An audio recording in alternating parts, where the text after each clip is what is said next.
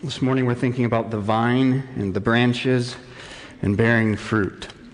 So, my mother in law, in about the last five or eight years, I would say, one of, the, one of the hobbies she has picked up is in the backyard. She has grapevines now. Just a couple of rows. Not just, just a little hobby. Uh, she gets a, an incredible amount of grapes. And so just from a distance being able to go back and see what she does and the incredible amount of work that goes into tending the vine and pruning the vine and so that it would bear fruit. It's neat to just see how much care and attention she gives to that. And then of course it's great to partake of the fruit I don't know if she makes jam or jelly. I couldn't tell you. I'm not sure which. I hope she's not listening online. But it's good, whatever it is. So, my question for you is Would you like to bear fruit? As a Christian, throughout Scripture, it speaks in the analogies of us as Christians bearing fruit. Are you willing to bear fruit? Do you desire to bear fruit? What would it take for you to bear fruit? What is the scriptural pictures and images of the Christian bearing fruit, and what does that look like? Well, It's natural for us to want to have fruit filled lives, right? Many of us want to have lives that are filled with fruit, wherein we see God at work and we can say, Yes, this is, this is something good is taking place. This is a good life. This is a fruit filled life. Here we see God at work. Uh, this concept is so popular today for our people for Christians is what I mean. There are you could you could search on Amazon Christian books and you would see countless books designed to help you learn the secrets of a fruit-filled life. What if I were to tell you that in just a few simple easy steps, seven principles by Friday, your life would be filled with fruit? There are books written that way that make it sound that simple and that easy, and that there's just some little secrets that if you learn them, your life can be transformed mystically, magically, wonderfully to the easy, comfortable, good, glorious, fruit filled life. Paradise 24 7 as a Christian. Is that the kind of life you're looking for? I mean, yes, we want fruit filled lives, but how does it come and what does it look like? And Jesus is in the middle of this discussion with his disciples in the closing hours of his life. And for a few weeks now, we've been looking at what would have taken place probably Thursday night, the night before his crucifixion. And he's just had supper together with them and he's in the middle of teaching them. And he says, Listen, he has an illustration for them. He has a picture. He says, I am the vine and you are the branches. And he's going to talk about what it looks like to bear fruit. He wants his disciples to have lives that are filled with fruit. And he's going to give them the picture and explain to them what that looks like. And so I want us to apply that to our lives as we think about what it means for us to have lives that are filled with fruit. So Kevin just read this, but I want to read it again one more time. Because we're not really going to walk through it verse by verse. Jesus paints a picture, so I'm going to say it again. You'll hear it for a second time. And then we're just going to kind of dissect and pick different parts of it and, and, and work our way through the different characters that are present in the passage. You'll, as I read, you'll hear about a vine. We're going to talk about who the vine is. You'll hear about branches, two different kinds of branches. We'll talk about those. We'll hear about uh, what it means to abide and the fruit that comes through abiding. And then we're going to come back and talk about the vine dresser that you hear in verse 1. So let's walk our way through these 11 verses as I read. Jesus says this I am the true vine, and my Father is the vine dresser. Every branch in me that does not bear fruit, he takes away. And every branch that does bear fruit, he prunes that it may bear more fruit. Already you are clean because of the word that I have spoken to you. Abide in me, and I in you, as the branch cannot bear fruit by itself unless it abides in the vine. And neither can you unless you abide in me. I am the vine, you are the branches. Whoever abides in me and I in him, he it is that bears much fruit, for apart from me you can do nothing. If anyone does not abide in me, he is thrown away like a branch and withers, and the branches are gathered, thrown into the fire, and burned. If you abide in me, and my words abide in you, ask whatever you wish, and it will be done for you. By this my Father is glorified, that you bear much fruit, and so prove to be my disciples. As the Father has loved me, so have I loved you. Abide in my love. If you keep my commandments, you will abide in my love, just as I have kept my Father's commandments and abide in his love. These things I have spoken to you, that my joy may be in you, and that your joy may be full. For our purposes, the morning will stop here. He continues with that fruit bearing concept, even up through verse 16 or 17. But we're, we're going to stop here and think about this picture of the vine and the branches. So, who are some of the characters involved? We're going to start thinking our way through this. And where is Jesus at in this night with his disciples? So, when he why, why does jesus go to this analogy? Before we start looking at some of the characters why, why does jesus begin speaking about this? If you look at, cha- at verse 31 of chapter 14 here's what jesus says but i do as the father has commanded me so that the world may know that i love the father. Rise. Let us go from here so they're in the upper room, they've finished dinner, and there's one of two things that happen. Either one, they actually get up and they leave and they begin their walk through the city because remember, in just a few hours, they're going to end up in the Garden of Gethsemane where Jesus prays, and then eventually Judas comes with the band of soldiers and he's arrested there. So either they get up and they do actually leave, and on the walk, they begin to have this discussion. We, we don't know for sure where the next several chapters take place because the next time we get a geographical marker, as it were, would be chapter 18. In chapter 18, verse 1, when Jesus had spoken these words, he went out with his disciples across the brook Kidron, where there was a garden, which he and his disciples entered. So until we get to there, we're not really sure what takes place. So you've all been in social settings where you, you, say, you all get up from the table, it's time to leave, and so maybe they do, and then conversation starts going and they stay in the room for a while. That could be. Or it could be that as they're walking, perhaps they see a vine. Perhaps they pass through a vineyard. Perhaps there's an ornamental vine that they see. And, and, and, they begin to have this discussion as it triggers what Jesus wants to explain to them. And he uses this as a picture. He uses it as a metaphor. It's an illustration. Often we as speakers like to use illustrations, and that's what Jesus is using here. He wants them to picture this. Look, he, here's what my relationship with you is like. And so he says, I am the true vine, and my Father is the vine dresser. We're going to come back to who the Father is as the vine dresser, but let's focus in first on the vine. Why does Jesus say, I am the true vine? This is another one of those I am statements. The last, as John records his gospel, remember, we've, we, we didn't cover all of them because of where we started in the book, but we drew attention to the fact that Jesus has said, I am the bread, right? I am uh, he speaks of being the good shepherd. I am the way, the truth, and the life. And here he says, I am the true vine. Well, God's people were used to seeing Israel pictured as a vine. Throughout the Old Testament, God spoke of his special people and his relationship with them. He called them a vine, and he spoke of the way that they needed to bear fruit, but often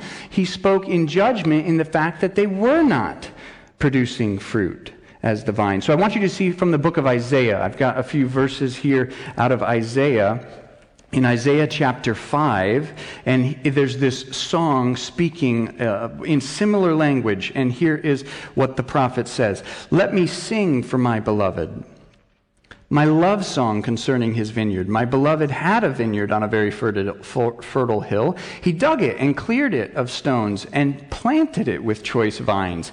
He built a watchtower in the midst of it and hewed out a wine vat in it. And he looked for it to yield grapes but it yielded wild grapes. You wouldn't want to eat the wild, sour grapes. Who's the He? That would be God. Who is the vineyard? Well, let's come down to verse 5. And now I will tell you what I will do to my vineyard. I will remove its hedge, and it shall be devoured. I will break down its wall and it shall be trampled down. I will make it a waste, it shall not be pruned or hoed, and briers and thorns shall grow up, and I will command the clouds that they rain no rain upon it. For the vineyard of the Lord of hosts is the house of Israel, and the men of Judah are his pleasant planting. And so God speaks of his special nation, his special people, as a fruitless vine, and one that he was going to have to judge. So if you look then in Psalms, go to Psalms 80, and I'll have these verses for you on the screen as well. Speaking of the way that God worked with his people, you brought a vine out of Egypt and drove out the nations and planted it, and you cleared the ground for it. It took deep root and filled the land. And then come down to verse 12. Why then have you broken down its walls so that all who pass along the way pluck its fruit? The boars from the forest ravages it, and all that moved in the field feed on it. Turn again, O God of hosts. Look down from heaven and see. Have regard for this vine. Then come down to verse 17. But let your hand be on the man of your right hand, the Son of Man, whom you have made strong for yourself. Then we shall not turn back from you. Give us life, and we will call upon your name. Restore us, O Lord God of hosts. Let your face shine, so that we may be saved. And so God's people would have been used to hearing their nation, their country, termed as a vineyard. And Jesus comes and says, Look, Israel, where you failed to produce fruit, Jesus is going to come, and as in true fulfillment, he will be the true vine. He will be the one who bears fruit. He will gather to himself a people who will uh, find life and forgiveness in his name, and they will be the branches, the fruit bearing branches of the vine. And so Jesus comes and says, I am the true vine. He says that in verse 1. Now we need to look and see who are the branches. There's two different branches. Every branch in me that does not bear fruit, he takes away. And every branch that does bear fruit, he prunes that it may bear more fruit. So the, the vine dresser, who's the father, who we'll come back to in a moment, speaks of two different actions, two different types of branches. There's fruitless branches that he takes away or he cuts off or uh, they are destroyed, and the fruit bearing vines are pruned or cut back so that they will bear more fruit. They are disciplined in that sense. And so there's these two different branches. Now, why do I speak of them as being cut away or cut off or taken away? There's, there's a tension if we're honest. Let's slow down and look at this verse here and see what, what Jesus is saying and what he's not saying. Let's pay attention to it carefully. Every branch in me that does not bear f- fruit, he takes away or he cuts off is how I think that's the best translation to take that. But there's a tension of how can there be a branch in Jesus? Uh, are you saying that someone who is truly a disciple of Jesus, someone who's in Jesus, can be cut off and taken away?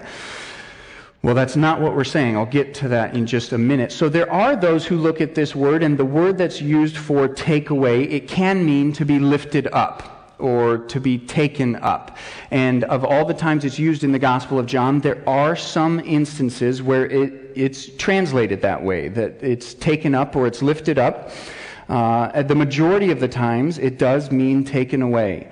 And so there are those who look at this and say, because it says this is a branch who's in me, Jesus can't mean that they're taken off and destroyed.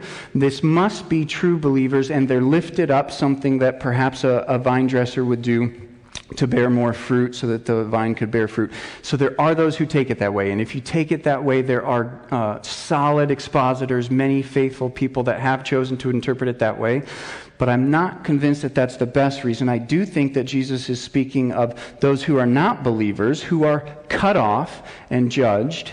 And let's walk through some of the reasons of why I think that it's, it's best to take it that way. First of all, remember this it's a metaphor, it's an illustration all metaphors break down at some point. Uh, you can't press every detail of an illustration in every possible point.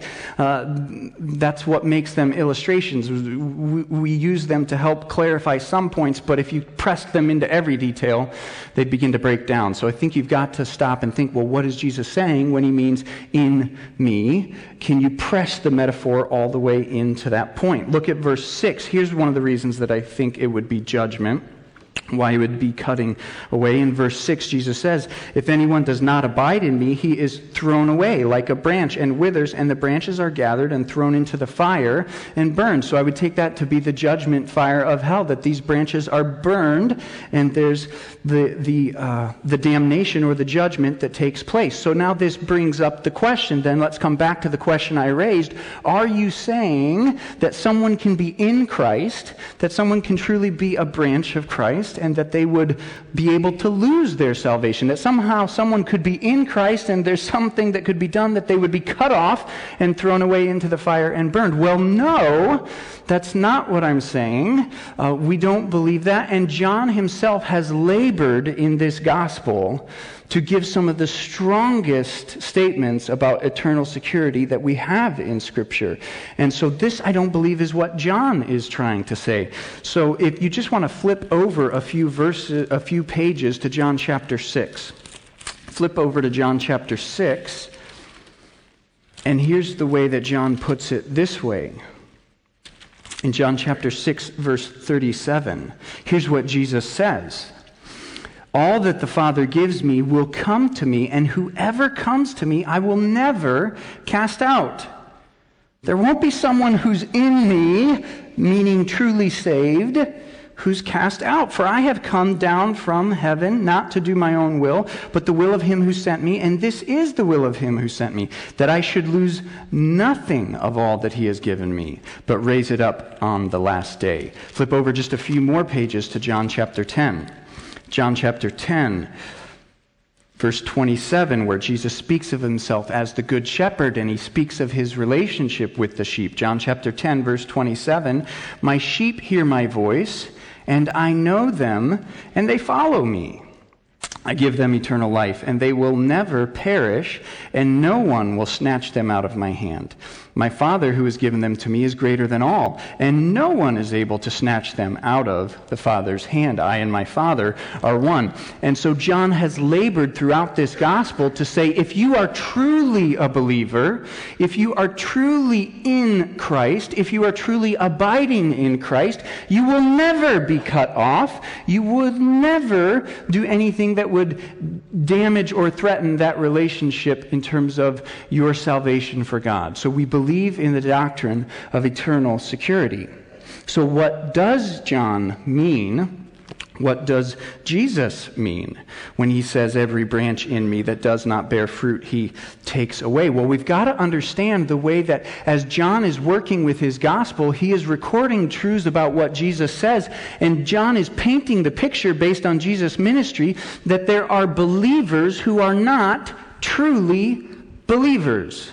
There are disciples who are not truly disciples. And he's been showing us that for several chapters. So let's flip back again a few more pages. Go back to John chapter 2, very near the beginning of the book. And look at the way John describes what it means to believe.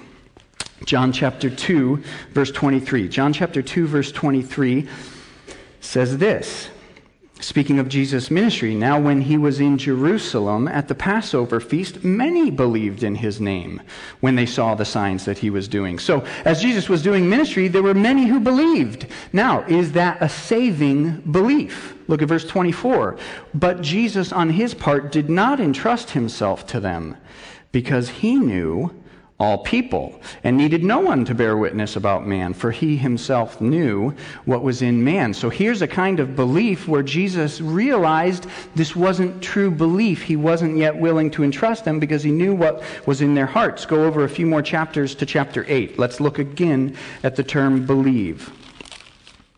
John chapter 8, verse 30.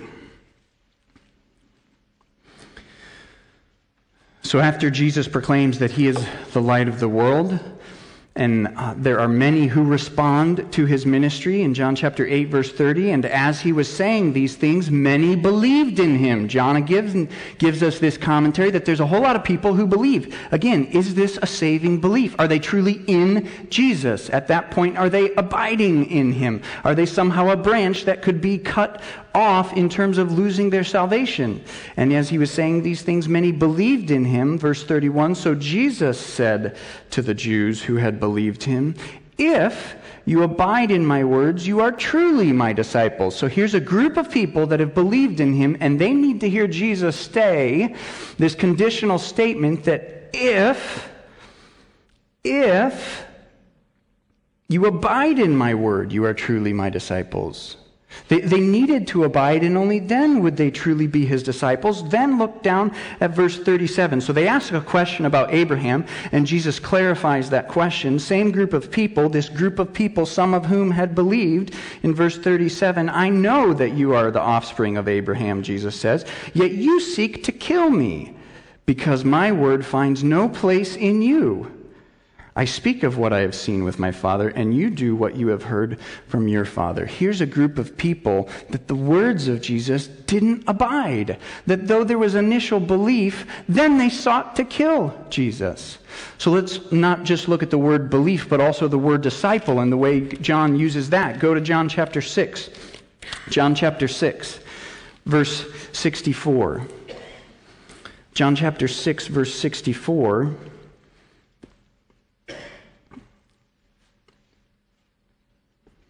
Jesus is speaking about having the words of eternal life. And he says to this group, But there are some of you who do not believe. For Jesus knew from the beginning those who were, who he did not believe, and who it was who would betray him.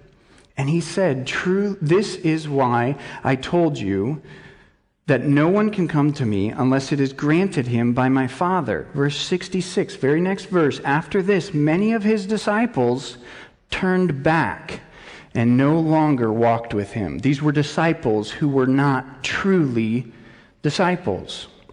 And so, John, throughout his gospel, has been helping people to see wait a minute, just there are some who believe, but it's not true belief. They're not truly converted. There are some who are disciples, but they're not truly disciples. And so, when we come to John chapter 15 and Jesus speaks of branches being in him that are taken away and cut off, don't press that metaphor all the way to saying, because he said in me, that must mean that they're true Christians, because John John has been showing us that there are people who believe and there are people who are disciples who aren't true.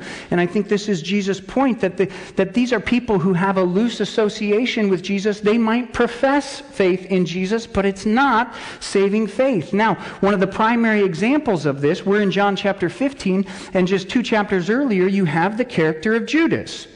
And as Kevin walked our church through the, the, the, the Last Supper there in the foot washing scene, you have Judas who was um, taken away from the group.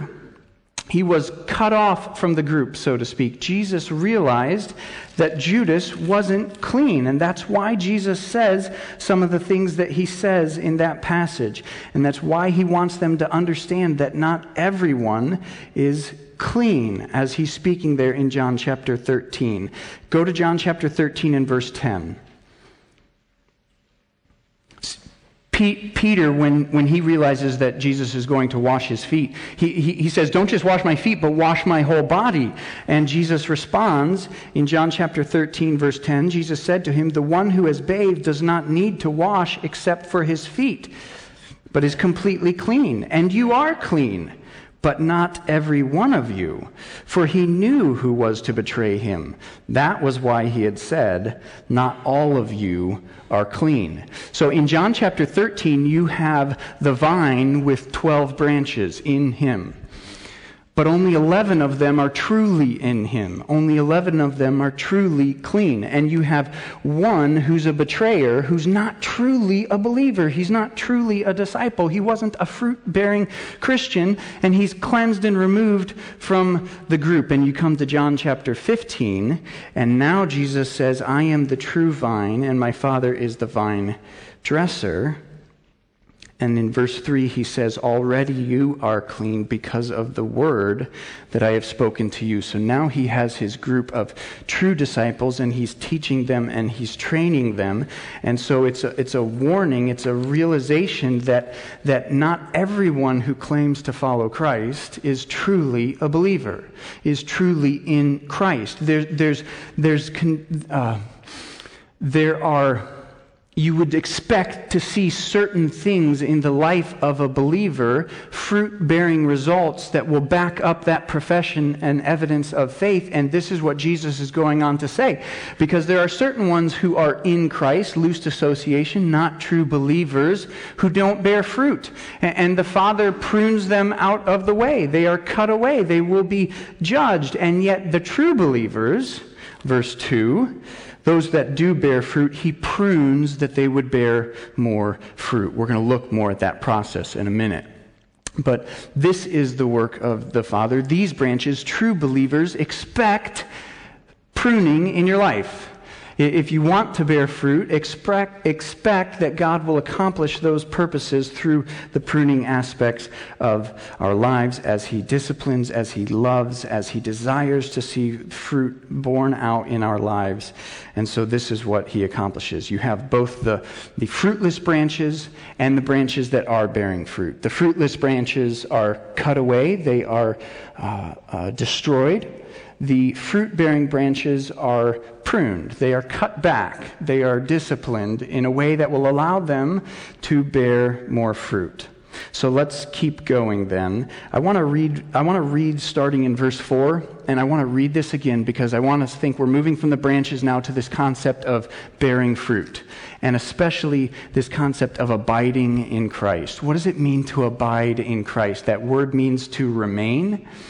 Uh, what does it mean to that we would remain, the branches would remain in the vine, remain in Christ, and that He and His words would abide or remain in us? Listen to how many times you hear this command. Most of them are commands. And listen to how many times you hear it repeated and what you hear it associated with.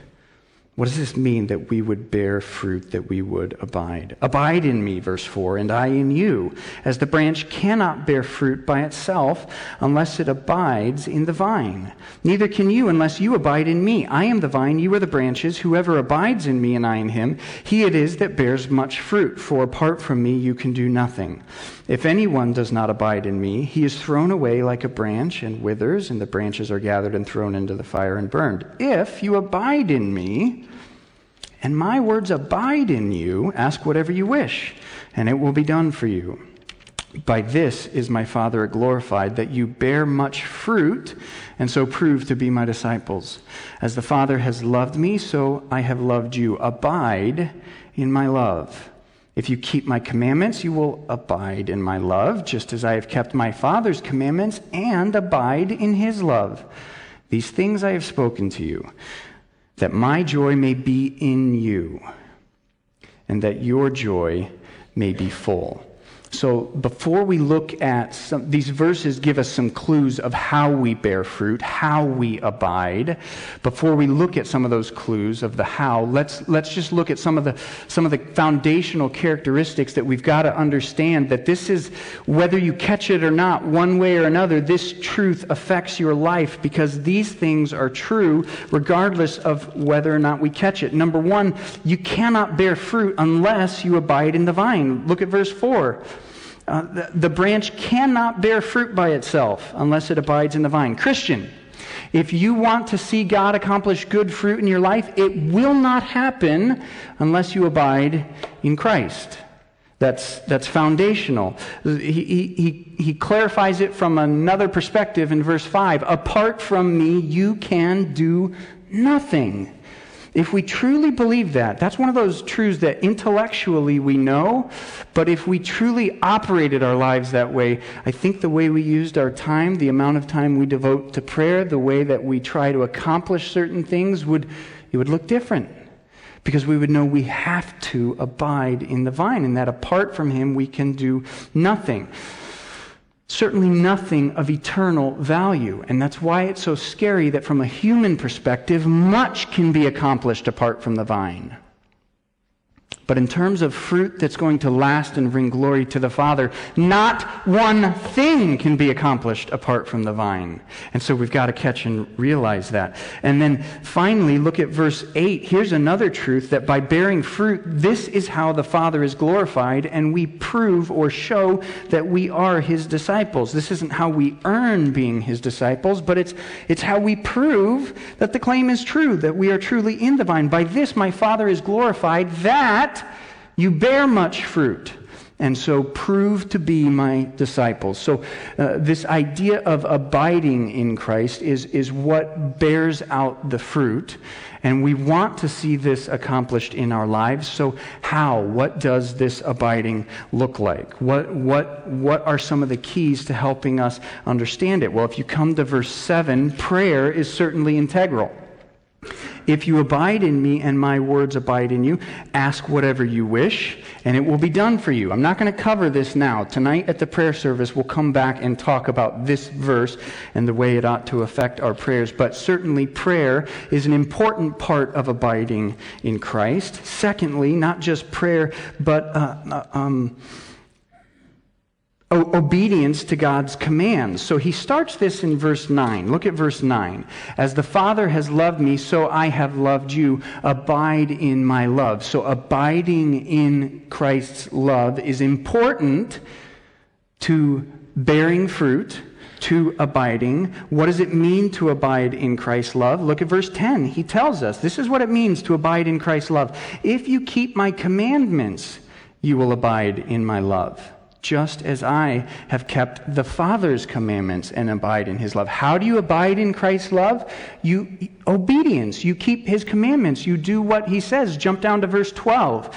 Look at verse 12. This is my commandment that you love one another as I have loved you. So in fulfillment and obedience to the Lord's commands that we would love one another, th- these are two very very important integral things of what it means to abiding in Christ and bearing fruit. Prayer on the one hand, obedience on the other. And so I would reckon to think that if we were to inspect our lives, we would have some understanding of what our fruitfulness as Christians are based on the way we pray and based on our obedience to God's commands. Christian, how are you abiding? What does your prayer life look like, sound like? What does your obedience to God's commands look like? Because we want to be Christians who bear fruit. The Lord's commands are, the Lord's commands are seriously important. Yes, salvation is free. Yes, because God has forgiven us of sin, there is no condemnation, but that does not mean that we as believers are allowed to live any way we want uh, abiding in Christ and fulfilling his commands and being obedient to his commands are supremely important for a life that is fruitful.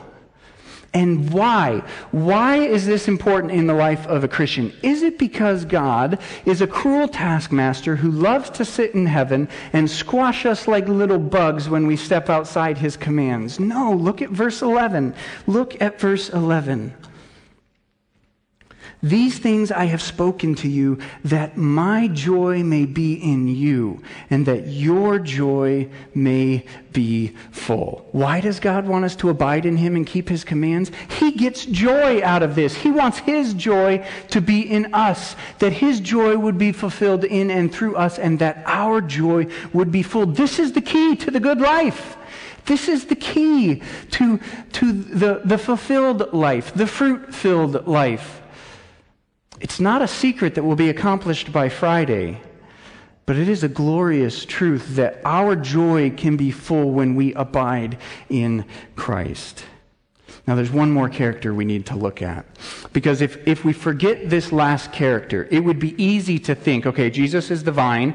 I'm the branch who needs to abide in him. Okay, abide. I got to abide. I got to work. I got to make sure I'm bearing fruit. And it would be easy to put the focus all on ourselves. But there's a character that I jumped over at the beginning and integral to this entire thing uh, the fruit going on inside of us and the pruning going on inside of us. There's this external act going on, and God Himself is lovingly at work behind the scenes to bring about this fruit bearing. Look at John chapter 15, verse 1. I am the true vine, and my Father is the vine dresser.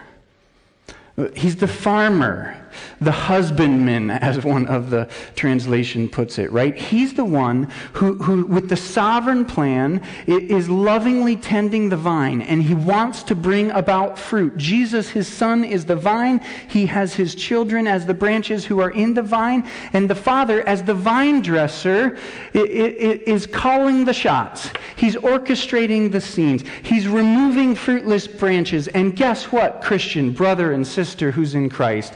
If you are bearing fruit as a Christian, guess what? He's lovingly pruning you so that you would bear more fruit. As the sovereign God, He is working behind the scenes to bear fruit, to bring joy into our lives so that our joy would be full. Now, the question is how? How does God go about this pruning? It's one thing to think, oh, yeah, pruning. Okay, pruning shears, I know what that's like. I've got those forsythia bushes on my front drive, right, that are about to turn yellow in a couple weeks, and yours look glorious, and mine look like they're disease ridden, plagued. They get two yellow flowers on them because nobody's pruned them, right? So, how is God going to do that? If I were to take shears out to my bushes, it, it, it would need to look like a, a, a, war zone went through there, and they would have to get hacked back, right? And it would be there would be this destructive, painful process. How does God do it? Often He does it through affliction and trial. That might not be the only way, but it's probably one of the primary ways that God uses these hard and difficult times in our lives to prune us so that the Word, verse 3, the Word that He speaks to us that cleanses us, so that God's Word can work on our hearts so that we would bear fruit. This is how God is at work to bring about joy in us. That He brings in these afflictions and trials not to punish us and judge us, but because He loves us and wants us to bear fruit. So if you were to look at the book of Hebrews, Hebrews chapter 12, verse 7. Hebrews chapter 12, verse 7, and I believe I might have these verses for you on the screen. Hebrews chapter 12, verse 7 says this It is for discipline that you have to endure. God is treating you as sons. For what son is there whom the Father does not discipline? And then he goes on, and this, it's so tied up to the idea of training. And you look at verse 11 for the or uh, verse 10 verse 10 look at verse 10 for they disciplined us speaking of the way earthly fathers disciplined their children for they disciplined us for a short time as it seemed best to them but he god disciplines us for our good that we may share in his holiness. For the moment all discipline seems painful rather than pleasant but later it yields the peaceful fruit of righteousness for those who have been trained by it. God's plans and purposes for painful affliction and discipline and trials are for our good, to bring about fruit. Uh, Corinthians speaks about the purpose of trials. Peter speaks about the purpose of trials. And you've got to recognize and realize that there's a loving vine dresser who wants to bring about our joy, and he's cutting back. He's pruning, and it is painful. But why? He wants us to abide in him. He wants us to remain in him. He, he, he's, he's the vine dresser who's, who's pointing at his son. This is my son. Abide in him. This is where you will find joy. So, Andrew Murray wrote on this. He's reflecting on God's work to bring about trials and perse- uh, uh, afflictions, and he's reflecting on John chapter 15, and he says this Our hearts are continually prone to wander from Him. God. Prosperity and enjoyment all too easily satisfy us. They dull our spiritual perception and unfit us for full communion with Himself. It is an unspeakable mercy that the Father comes with His chastisement, makes the world round us all dark and unattractive, leads us to feel more deeply our sinfulness, and for a time lose our joy in what was becoming so dangerous. He does it in the hope that when we have found our rest in Christ in time of trouble, we should learn to choose abiding in Him as our only portion. And when the affliction is removed, have so grown more firmly into Him that in prosperity He still, he still shall be our only joy.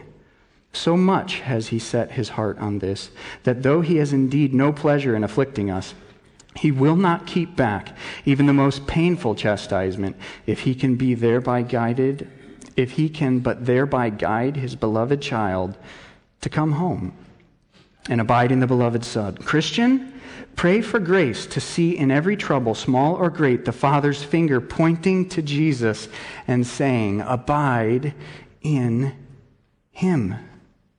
This is what the Father does as He prunes. And He's trying to get us to abide in His Son so that we would bear more fruit and so that we would uh, uh, uh, bring Him glory and so that our joy would be full. But know this, it will be painful. So I ask the question again do you want to bear fruit? What would it take for you to bear fruit? Knowing and seeing this picture of how Jesus says, This is the work I'm going to do to prune you so that you would bear fruit. And in the larger testimony of Scripture, realizing God often uses affliction and trials to bring about fruit. Do you desire to bear that fruit? Charles Spurgeon is a man who wrote uh, often about the deep afflictions uh, uh, and God's work to train in us that way. Spurgeon was a man who was very acquainted with suffering and grief and anguish and pain. And he says this It is the word that prunes the Christian, it is the truth that purges him. The scripture made living and powerful by the Holy Spirit effectually cleanses the Christian. What then does affliction do, say you? Well, if I may say so, affliction is the handle of the knife. Affliction is the grindstone that sharpens up the word. Affliction is the dresser which removes our soft garments and lays bare the diseased flesh, so that the surgeon's lance may get at it. Affliction makes us ready to feel the word, but the true pruner is the word in the hand of the great husbandman. We must be pruned, but it must be by the word through affliction. In another place, Spurgeon has this to say about uh, the, the grief that he felt in life. I am afraid that all the grace that I have got of my comfortable and easy times and happy hours might almost lie on a penny. But the good that I have received from my sorrows and pains and griefs is altogether incalculable. Affliction is the best bit of furniture in my house. It is the best book in a minister's library. And Spurgeon knew well what it meant to have his life pruned, disciplined by God, afflicted so that he would experience God's joy in that way. Do you want to bear fruit? Are you willing to go through that? Let's think about this for a minute, church. Where is John at in his gospel? Jesus is hours from his death. By this time the next day, he will be hanging on the tree. Unless it's after dark, then he'll already be off. But you see how what I'm saying is that he's very, very close to his death. Jesus is about to leave this world, and for three years he's been pouring into these 12 men, now 11, and he's preparing them. Jesus is desirous that they would bear fruit. What did fruit bearing look like in their lives? Now, Scripture only tells us about the fate of a couple of disciples. So we can't say with certainty, but history and tradition has, from extra biblical sources, has told us that for most of these disciples, most of them died a martyr's death. Most of them died cruel deaths, several of them crucified, one at least crucified upside down, tradition tells us. These were men. What did it mean for them to bear fruit? It wasn't the easy, good, glorious uh, American dream life, but it was fruit filled lives such that even you and I are here today on account of their testimony. And Jesus wanted to prepare them for that. How, so, so think about this. God wanted them to be ready to bear fruit in their lives. And here's my concern for us. Here's my concern for us in the context and culture that we live in. Uh, bearing fruit in terms of the biblical way that God has described it for us to normally, ordinarily work itself out is such a painful process that I think you and I and myself, I, I talked through this with my wife this week, so if I step on your toes, realize this that as I talked through it with Anna, I realized that's me. That's in my heart. I've got to do work in these areas. You see, you and I as a people are so addicted to comfort. We've built our lives around ease and convenience uh, that I'm afraid that often we will miss the loving work of the vine dresser as he painfully prunes us back to bear more fruit. How is it that God works to prune? Well, he's a sovereign God working behind the scenes, but he's often ordinarily going to work through secondary causes, through secondary agents, right? As God works out his plan, God doesn't whisper into your ear, I'm pruning you now, this is going to hurt, but be joyful, it's a good thing. That's not how God often works. Uh, it's going to happen through these ordinary painful things. It might look like the loss of a job or financial hardship. It might look like the loss of health. It might look like illness. It might look like the death of a loved one. It might look like the loss of relationships, or it might even look like someone sinning against you. As a church, we covered this in Philippians chapter 2, where Paul rec- recognizes that, that there were people slandering him. And yet he had confidence that God could use even that to push the gospel forward, and God could accomplish his purposes even through that in the life of Paul, and God was using it to accomplish good in his life. It certainly could look like persecution. By the time we get to the end of chapter 15, uh, Jesus will say, If they hated me, they will hate you. And that doesn't, so when these wrong things happen, it doesn't excuse the sin. It doesn't mean that God will, won't hold those people accountable, but recognize and realize that, that God might be at work in your life through something that's incredibly painful, something you haven't been willing to acknowledge is from the loving hand of God. And and we are so, we so desire comfort and ease of life that we are very quick to look at these secondary causes and to say, that can't be God. And, and our, our natural heart response is perhaps anger or bitterness or anxiety or despair or a spirit of unforgiveness or hard heartedness or stubbornness or criticalness. And all the while, we're in danger of missing perhaps the very thing that the vine dresser is wanting to work on us. Don't miss this loving hand of God, and perhaps God is trying to expose these areas of our heart because He wants us to bear fruit. What would that look like in the life of a believer? Someone who could go through enormous suffering and hardship and yet say, I can trust in the goodness of God. I'll come back to this book, A Camaraderie of Confidence. John Piper writes about the life of Charles Spurgeon and George Mueller and Hudson Taylor. George Mueller was a man who lived most of his life in Bristol, England, was the pastor of a church for over 60 years there in the same congregation. He's most well known for his work in orphanages. He and uh, his wife wives cared for uh, a little over 10,000 orphans throughout their ministry, and a man of faith who prayed to see God provide financial support for all of this. Well, he lost his first wife after, I believe it was 39 years. Uh, and they, they were not immune to hardship and suffering in their lives. Of the four children that God gave to them, two were born stillborn. The third was died at one year old. They only had one child who lived into adulthood. And so they would have known what hardship and suffering was like. And then they get to the end of their life, and somehow he remains tenderhearted before God as he watches his wife die from illness and to think how, how could god how, how what is it that so grips someone's heart that they still have faith in god and respond to his loving care in the right way? And it is not as if somehow they had a negative relationship. Uh, their, their, relationship was one that was loving and warm and tender. I'm going to skip a quote where he speaks about how much he enjoyed his wife.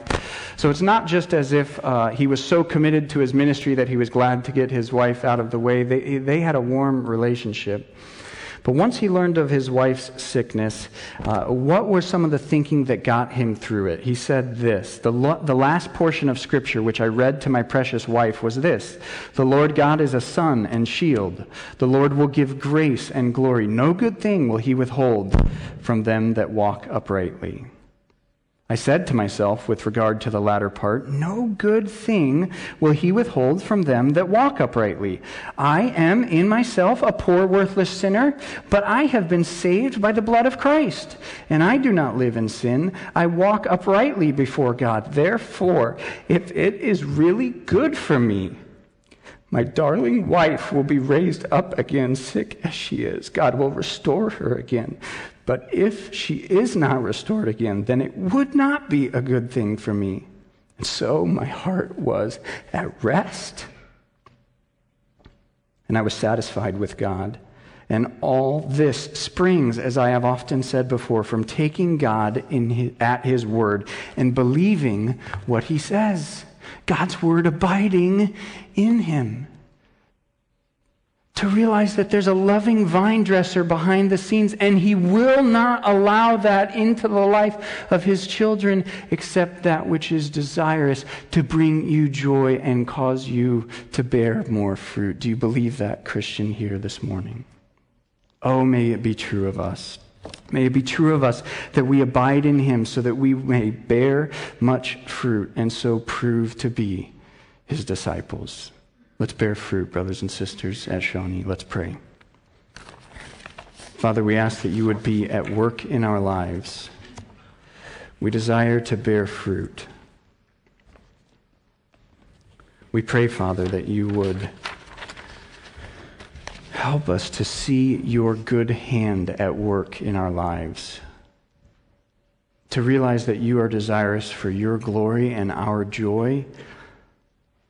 May we be May we be people who are not characterized by angerness and bitterness and critical stubborn heartedness and a spirit of unforgiveness. May we be people who are characterized by peace, by love, by our contributions to the good of the body here. May we be people who respond in suffering and trial to the pruning of the Father and say, Yes, we want you to bear fruit in our lives. May you be at work for your good and for our good and for your glory. We ask and pray in Christ's name. Amen.